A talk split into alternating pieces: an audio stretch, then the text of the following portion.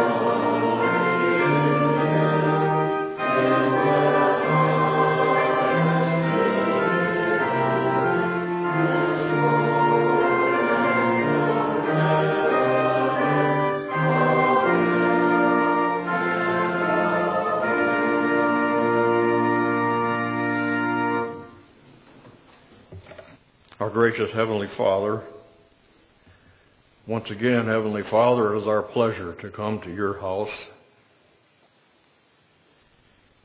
in anticipation of worshiping you, in anticipation of your Spirit to be with us.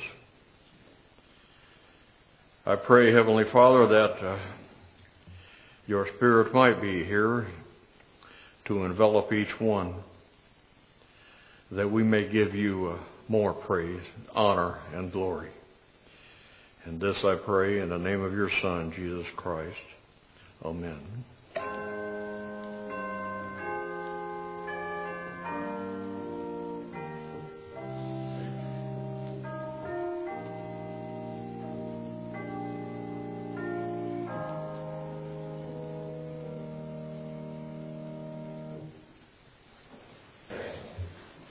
Offertory today, I would like to read out of uh, Acts chapter 20, verses 35.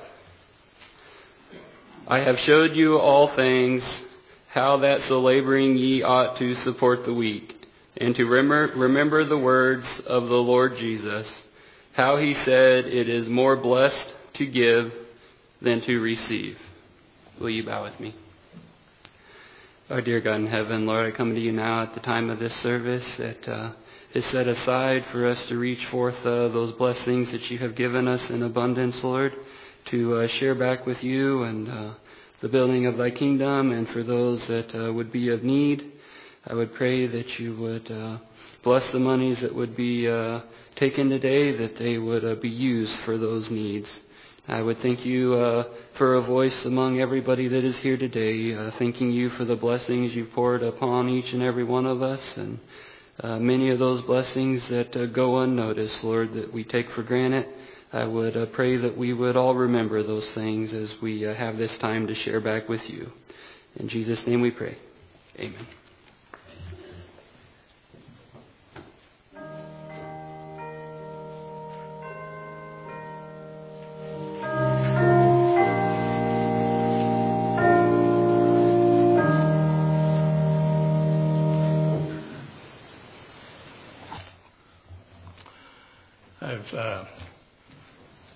Selected for your hearing this morning some verses out of uh, the book of John, chapter 20, 20 starting in verse uh, 18.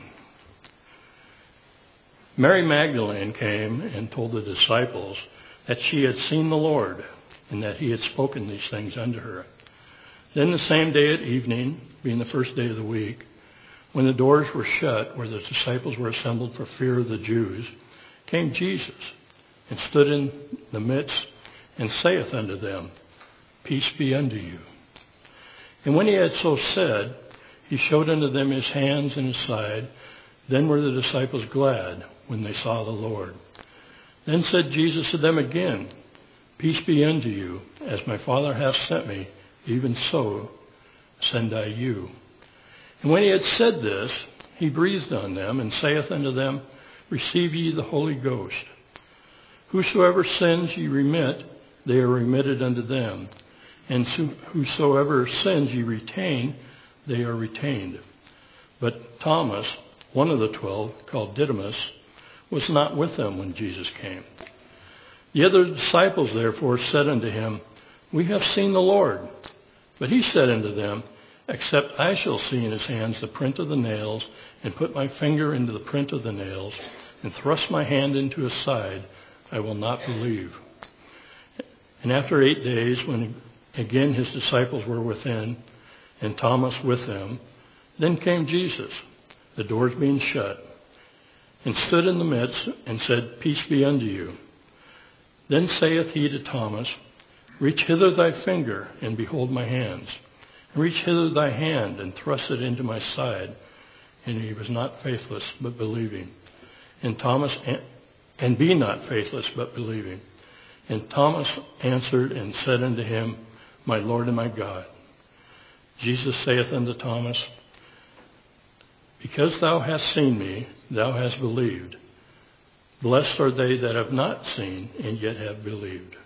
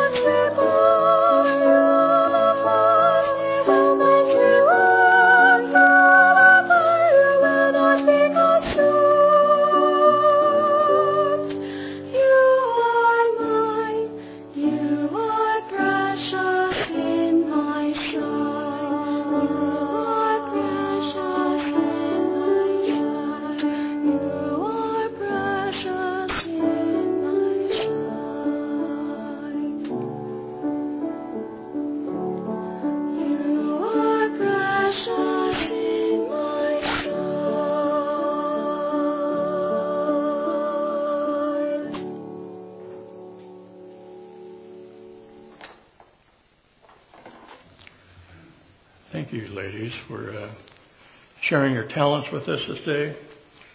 Um, as anybody who has uh, sat near me in the pews knows very well, I have zero talent when it comes to music. So, I, but I do recognize good talent when I hear it.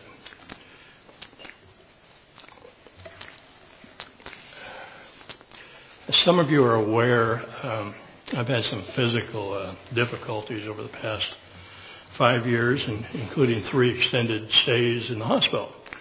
And it was during each of those three occasions that I'd been scheduled to occupy the position I am now holding before you. So when I saw my name on the schedule, uh, you can, uh, I hope you would understand that I approached this day with some trepidation in my heart. Not a fourth time, Lord, please no. But because as a result of answered prayer, here I uh, stand before you today. Regarding the story I just read to you, history has not been kind to Thomas. Unger's uh, Bible Dictionary com- comments thusly From this incident came the title of Doubting Thomas, and he has been characterized as, quote, slow to believe, subject to despondency, seeing all the difficulties of the case, viewing things on the darker side, unquote. This story concerning Thomas has perplexed me since the day I first read it. I asked myself, why has history, unfairly in my, my opinion, singled out Thomas from the other disciples? Let's go back to verse 20. Get my scriptures back open.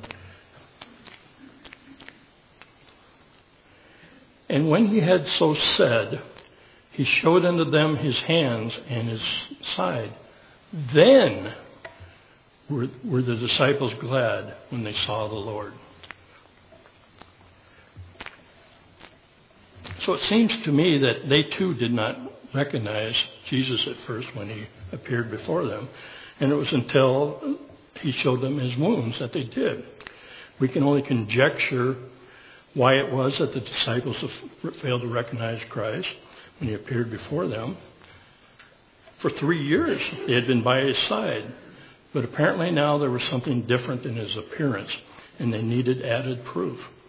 But if there is guilt to be found in this, it seems to be a guilt shared by them all, not just Thomas. There's something further that uh, Unger states regarding Thomas I do find agreement with.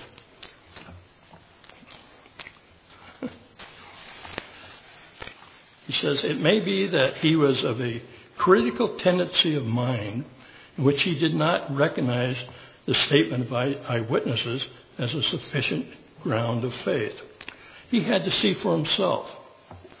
I go back to what Jesus said to Thomas in verse 29.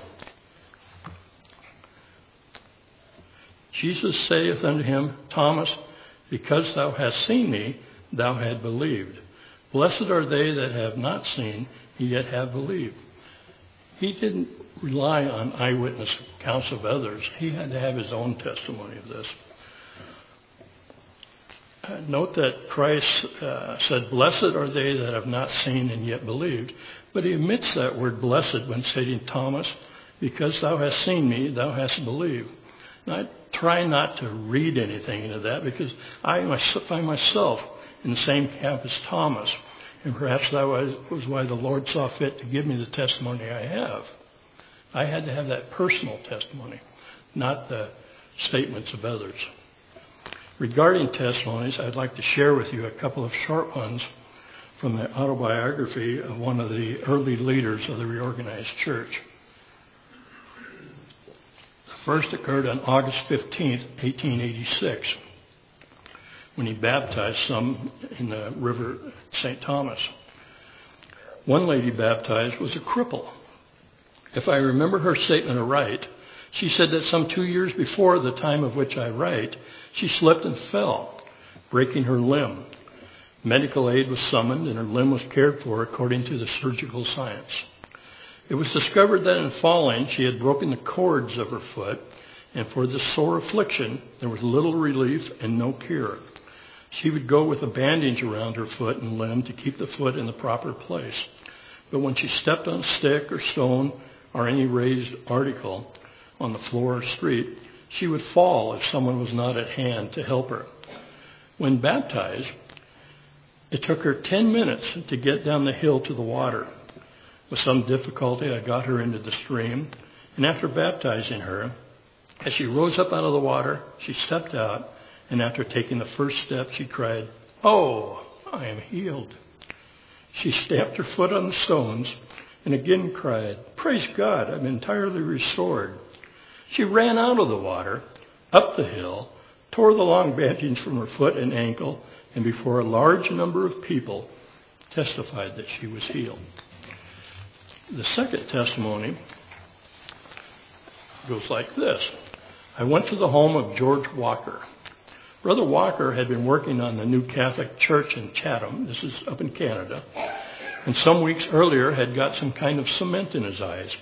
They went for the doctor, but by the time the physician reached them, his eyes were literally burned out. I was informed by Sister Walker, in the presence of her husband, that the eyeballs were burned away, and the doctor had hard work to get the lids to open wide enough to see the, see the eyes, and that all there was where the eyes once were were red lumps a little larger than a winter green berry. The doctor said there was no hope if he was ever seen again. He was in a room blindfolded when I arrived. He had been blind for several weeks. We talked for some time when all of a sudden silence reigned and I heard a voice say, He who spat upon the clay can heal this man today.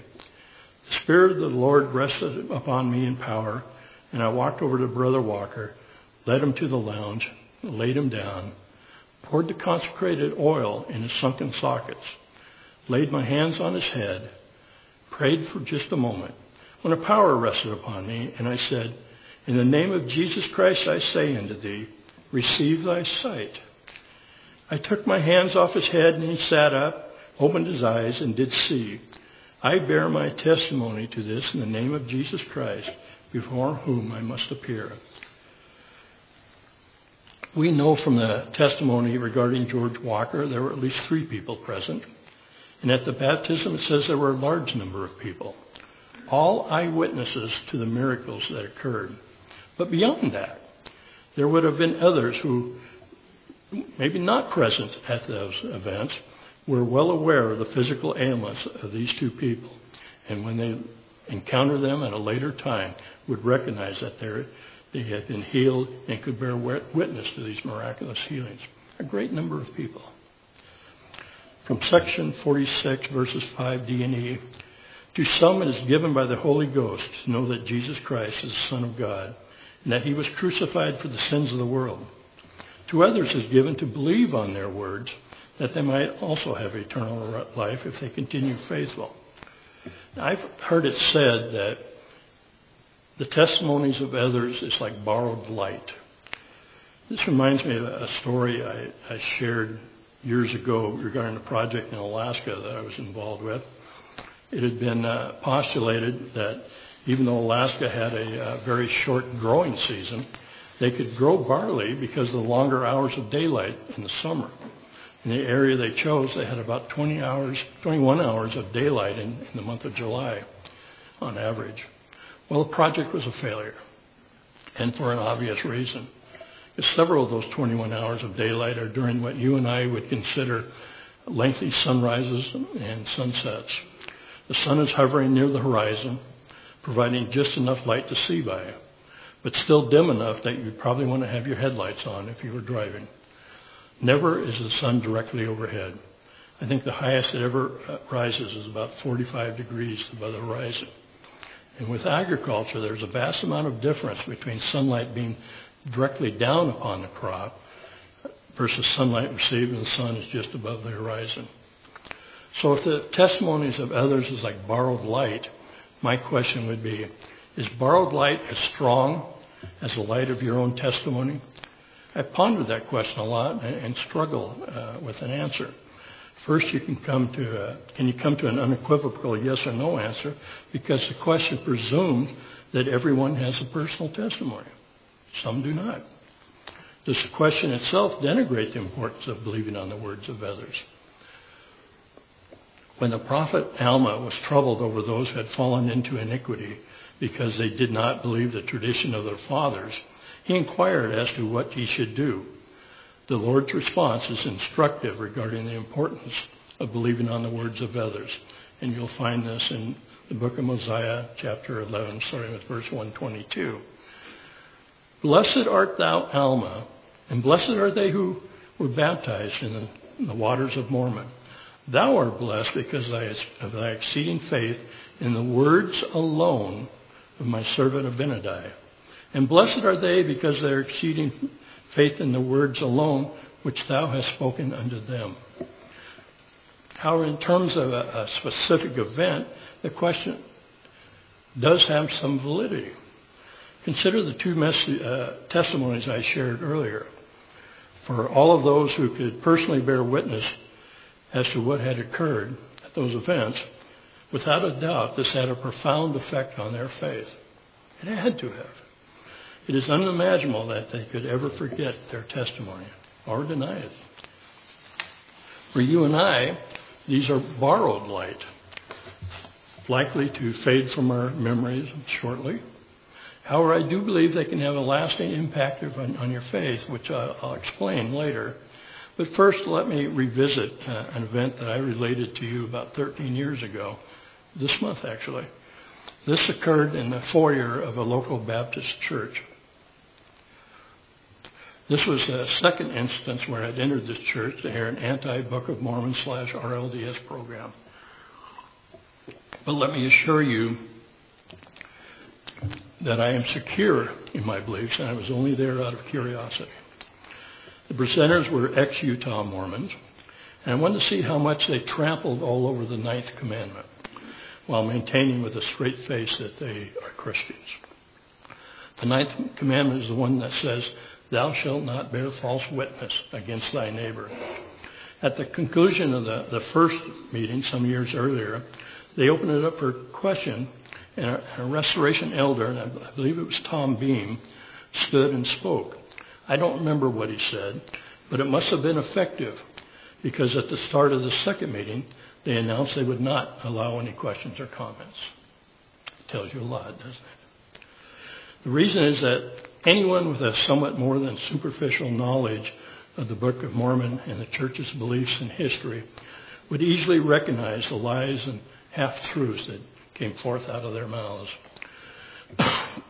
which tells you that their intention is that they were not there to draw anyone away from the church. Their intended audience was the Baptists. For what purpose? Money, I suppose. When I went to the second meeting, I went with the intention of speaking out if there was something I felt comfortable disputing. And there was one. Well, there were more, but one in particular. They made a great issue of the fact that the Book of Mormon mentions that there were horses present in the Book of Mormon lands when Lehi and his family arrived. And as they stated, quote, we were all taught in school that the Europeans introduced horses into the Americas. Thus, in their minds, this would prove that the Book of Mormon was false and should be thrown out. This alone would cause them to do that, claim that. I didn't know this at the time, but I, I read the website for the Smithsonian, Smithsonian Museum, and it at one time stated that Europeans introduced horses into the Americas. That was disputed, and they changed their statement to indicate that Europeans reintroduced horses into the Americas. That too was disputed because it implied that horses had disappeared from the Americas for some time.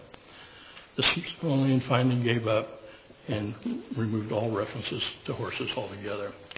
Anyway, I did not know that at the time. My statement um, regarding this, if I had been allowed to make it, uh, would have been very brief. I would have referenced their statement that the Book of Mormon was false and should not be and should be discarded because it claimed there were horses present in the Book of Mormon times. And I would have simply asked this How many times are unicorns mentioned in the Bible? I wonder what their response to that would have been. At any rate, I didn't have the opportunity because they weren't going to allow questions or comments. So just prior to the conclusion of their show, I slipped out. And here is what I shared with you 10 years ago. One of their members followed me out into the foyer and we talked briefly. I knew John when we both served as elders at the Waldo Restoration Branch.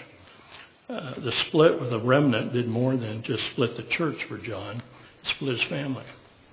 I imagine he became discouraged and decided to just walk away from the church. When he approached me in the, in the foyer, I suspect that he, he thought I too had left the church and, one, and we were once again uh, fellow travelers, so to speak. We talked about some of the differences between the two churches, principally the, the issues of works and judgment, and then we shared a testimony. John now considers that his testimony was a, purely the result of his faith, and it didn't matter what church he belonged to, he would have received that testimony. I agreed that testimonies often, you know, come as a result of our faith. Um, you know, mine didn't. I was a non-member. I wasn't going to church uh, when, when I received my conversion experience. So I, I can't say my faith was all that strong when I received it. It certainly changed my faith. But I said, John, your testimony, my testimony, other testimonies that you're familiar with, such as the, the baptism in, in London, Ontario, involving J.J. Cornish, you will never, ever hear testimonies such as these in there pointing to, I assume they call their sanctuary, whatever they call it. When I spoke about this previously to you, I, I didn't share with you John's testimony. Keep in mind that these were what we, that what we shared we considered to be our conversion experiences. And as I recall, John uh, was attending a youth camp when he went to his cabin uh, to pray alone. He had some concerns about the future direction of his life and poured out his heart to God. During that evening service, someone stood and addressing John relayed the answer to his prayer. Now, I confess that when I first heard his testimony, I considered it fairly weak. But consider this God heard his prayer. God orchestrated a response by bringing in another individual to deliver his message to John. That's, I think that's pretty amazing. Here we have a, a God that he, he's a, a, the God over the world, the ruler over the world, but he's also your personal God. Yeah, I think in terms of, you know, I can't find my screwdriver. I pray to God. I turn around. Lo and behold, there's a screwdriver where I just looked. God is amazing, isn't He? Even in these simple things, He cares for us.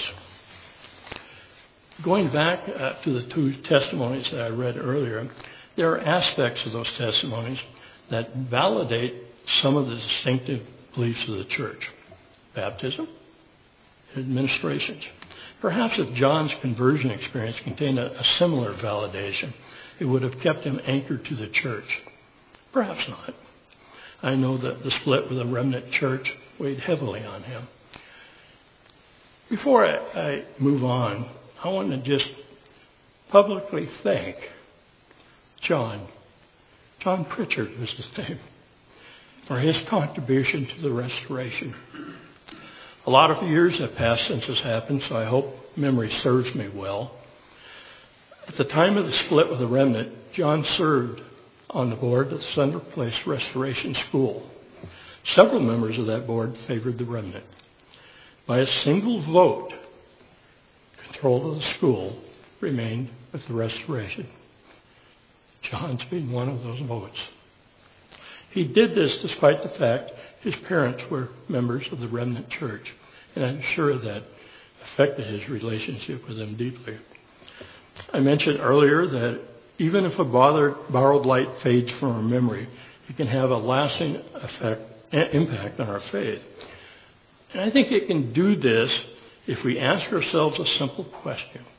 Whether we hear a testimony, read a testimony, maybe even uh, you know, experience your own testimony. Ask the simple question. Does this testimony validate the church and its distinctive beliefs? It's okay if it doesn't. It's still an amazing testimony. But if it does, if, it just there's a, if there's a positive answer to that question, it can strengthen your faith. Yeah, I'm unable to share with you today any testimonies regarding tongues and the interpretation of tongues.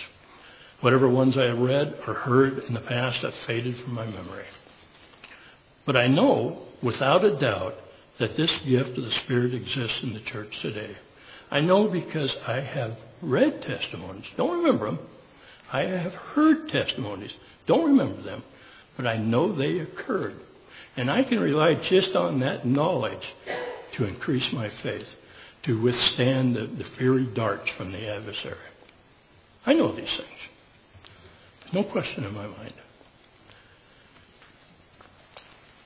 There are those in the, in the history of the church who became separated from the church for various reasons, but they retained their belief in the Book of Mormon and the doctrines of the church. What kept them grounded in their beliefs was likely their strong testimonies. And unfortunately, there are those who, despite their strong testimonies, left the church, rejected the Book of Mormon and the church's doctrines. Unfortunately, but it's true. Of the former, take, take David Whitmer as an example. As you know, David was one of the three witnesses to the Book of Mormon, the others being Oliver Cowdery and Martin Harris. It was their testimony that an angel of the Lord appeared before them and showed them the plates and the engraving thereon.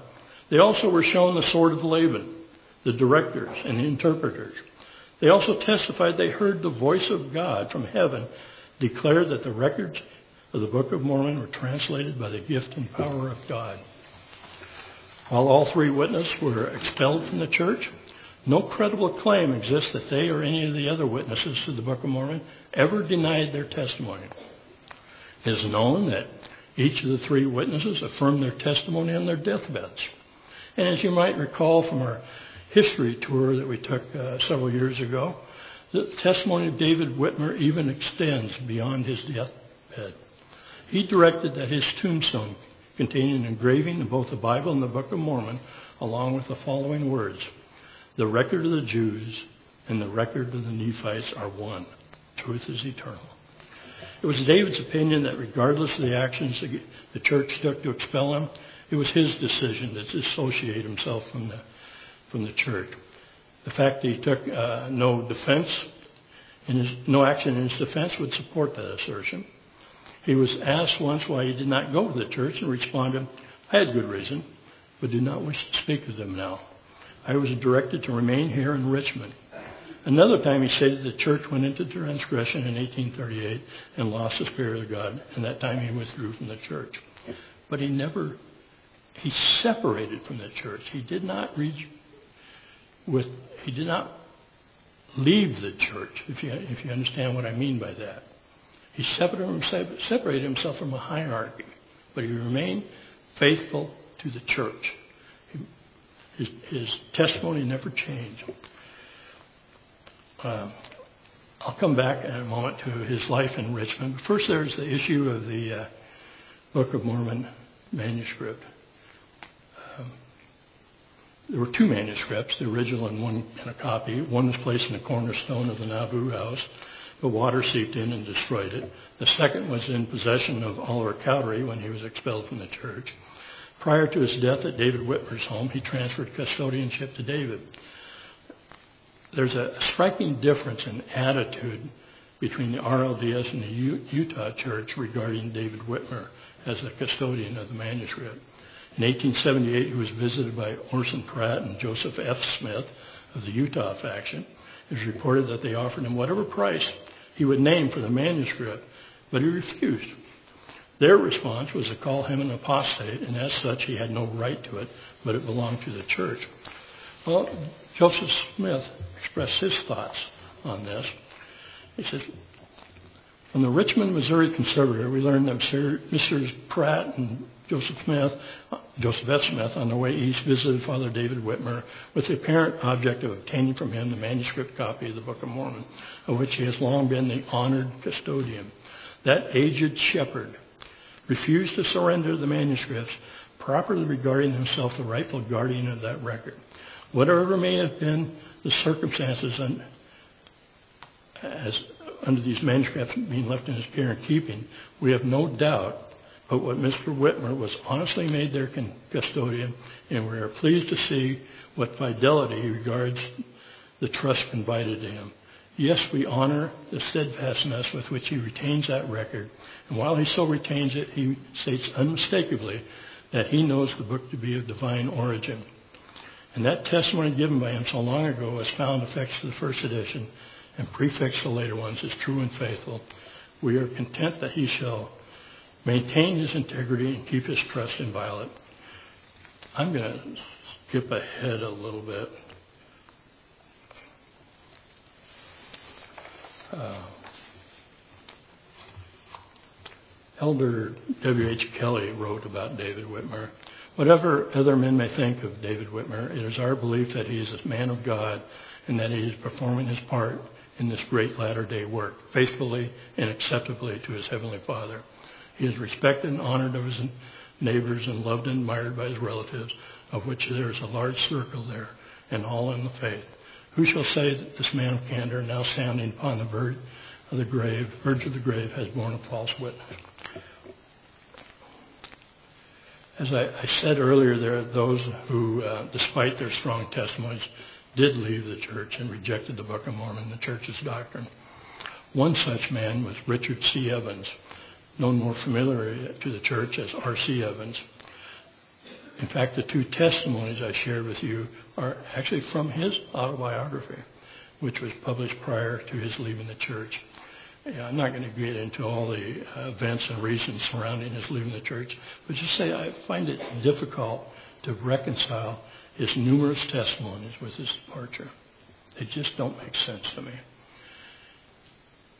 Except when I read his autobiography, a word kept coming to my mind. When I thumbed through his later book, uh, Four Years in the uh, Mormon Church, Why I Left, that same word kept coming to my mind. Pride. one, one of the issues that he had with the church was he objected to the succession of the presidency from Joseph III to Frederick M. Smith. He actually thought he was better suited for the job. Pride. A pretender to the throne. I look back at my records, and it's also been about 10 years since I shared my conversion experience, and we have a, a lot of new faces.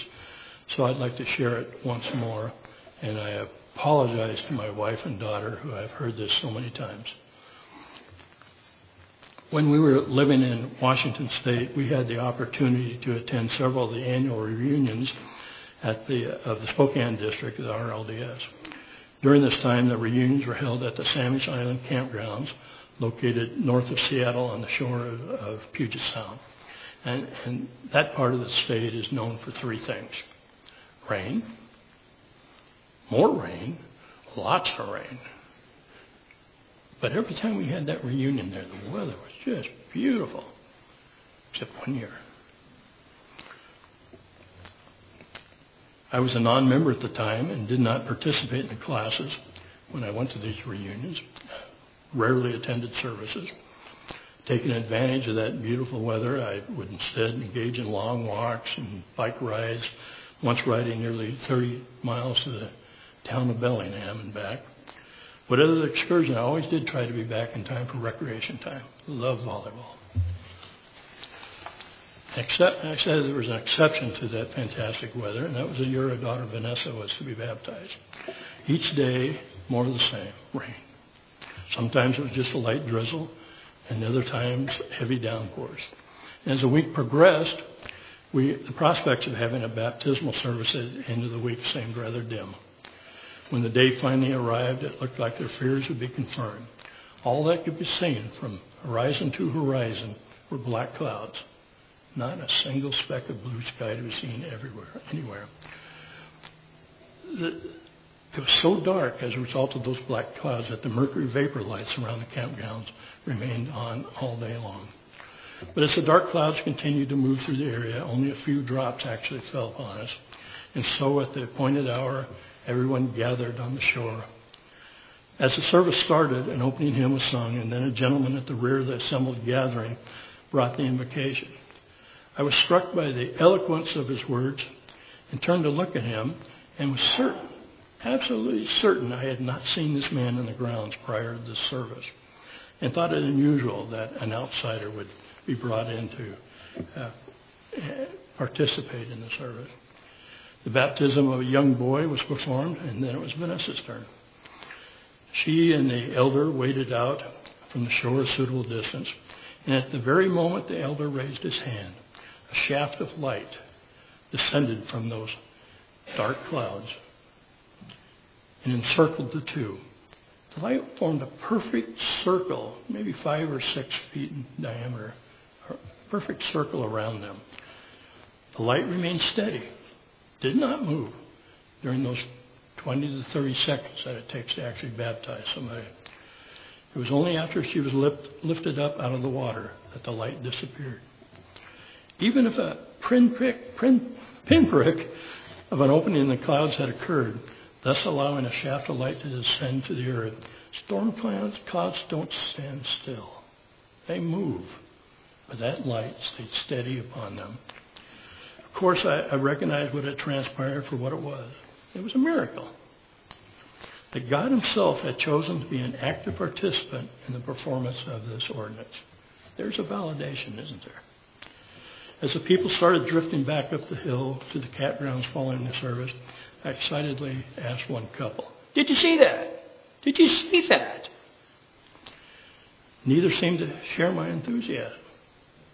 The husband, I'll give you his name, it's Elder Ron Jones from Clarkston, Washington, asked, See what? Puzzled by his question, I said, Oh, the shaft of light. Oh, we see things like that all the time in this church. And this response further puzzled me because it just seemed odd and perhaps insincere. As time went on, you know, I gave little thought to the experience until years later, when the Holy uh, Spirit moved upon me to make uh, my own covenant with the Lord. Eventually, I was ordained, and every opportunity I had, I, I've shared this experience regarding the baptism. Of course, I, I eventually became familiar with the baptismal service involving J.J. Cornish in London, Ontario. That was in December of 1875. And in that baptism, a light played a similar role in that baptism service. In his testimony, he wrote that the experience was shared by about 20 saints and 10 others, among whom was one he referred to as a persecutor for his teasing of the saints. A few years went by, and I was reading of this experience in, in a book and noted that the individual referred to as the persecutor was identified as William Clow, or Clow. Remembering that J.J. Cornish wrote that all who were at the baptism eventually joined the church, I researched further regarding Mr. Clow and discovered he had also written his testimony about this service, corroborating the events of that night. And you can find it. It's in uh, Volume 4 of Church History, back in the appendix. In his testimony, he says, I heard a voice more distinct, I think, than any voice I have ever heard, and so impressive that should I live forever, the memory of the words spoken will never pass away. And these are the words that were spoken to me. These are my people, and you must not laugh at them. While he felt that the voice meant solely for him, he assumed all present had also heard what, what was said to him. It wasn't until they had departed some distance from the baptismal scene that he recognized from a casual remark of one of the others that the voice had not been heard by the others. I later learned from descendants of Brother Clow and others who knew the family that whenever Brother Clow shared his testimony, he frequently ended it with the statement, I heard what I heard. Upon reading the testimony of William Clow, I reflected back on, on my testimony and recalled the extremely sane responses of the couple who were, I had asked, uh, inquired of. Could it be that they did not see what I saw? The thought had not occurred to me before. I just assumed that 120 people there, I saw that, they saw that. Seems like to be a natural assumption. Now we were had by this time had moved to the center place, and I had no contact with any of the people that were at that service. And so I turned to the only people I had I, that who were present at the family that I still had contact with, my own family. I asked Vanessa, "Did you see the light shining down upon you at your baptism?" Her response, "Dad, I was too young. I don't remember." I asked my wife, did you see the beam of light at Vanessa's baptism? The answer? No, I didn't. That is the very first inclination that only I, at least I'm assuming no one, of the other 120 saw it, only I saw what occurred. The fact that others might not have seen what I saw has not diminished the experience for me. Conversely, it has merely added another miracle to it. Because of this experience, I can never be dissuaded, never, that this is in fact the Church of Christ restored in these latter days. This testimony has sustained me through uh, periods of discouragement, but it convinces me absolutely the existence of God. No question. It convinces me that He is aware of the crown jewel of His creation, His church. It convinces me that He can and often does take part in the lives of his children. It convinces me that this church has been acknowledged from on high. It convinces me that the church's understanding of the significance of the ordinance of baptism with, respect to one's salvation is absolutely correct. And like William Clow, who testified that he heard what he heard, I testify to you this day. I saw what I saw.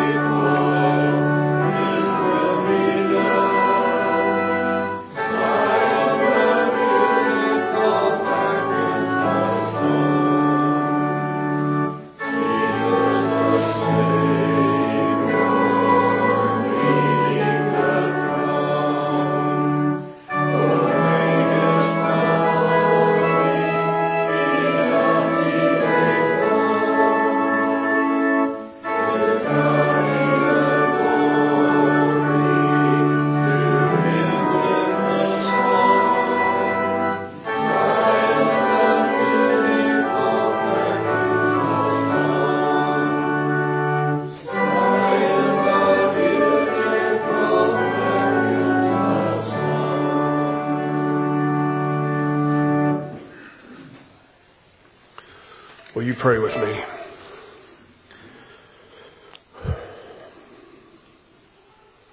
Our Father, who art in heaven, hallowed be thy name. Thy kingdom come, thy will be done. Lord, help us to keep first things first. We want your will to be done in our lives, Father. I ask that you would uh, help us to go forward with enthusiasm, your enthusiasm, Lord, of the testimonies of your love for us and for all the miracles and blessings that you've done, for all that you have prepared for us, and that you sent your only begotten Son to save us, to redeem us. And I ask that our sins be forgiven, Father. As I pray a benediction over this service, I ask that you would uh, continue to uh, bless this congregation. Help us to spread your gospel story, Lord, to each and every one of these people that you love. Help us to gather into your church these people. And by these people, Father, I mean everyone. For you've created all of us and you love us all. Father, I ask a blessing over the food that we're about to partake in, that you would give it to the nutrients and to strengthen our bodies, and that we'd all be able to uh, fellowship with one another, and we'd continue to share our testimonies with one another. It's within your Son's name which is the King of Kings and the Lord of Lords and our Lord and Savior, the name above all names, which is Jesus Christ, I pray. Amen.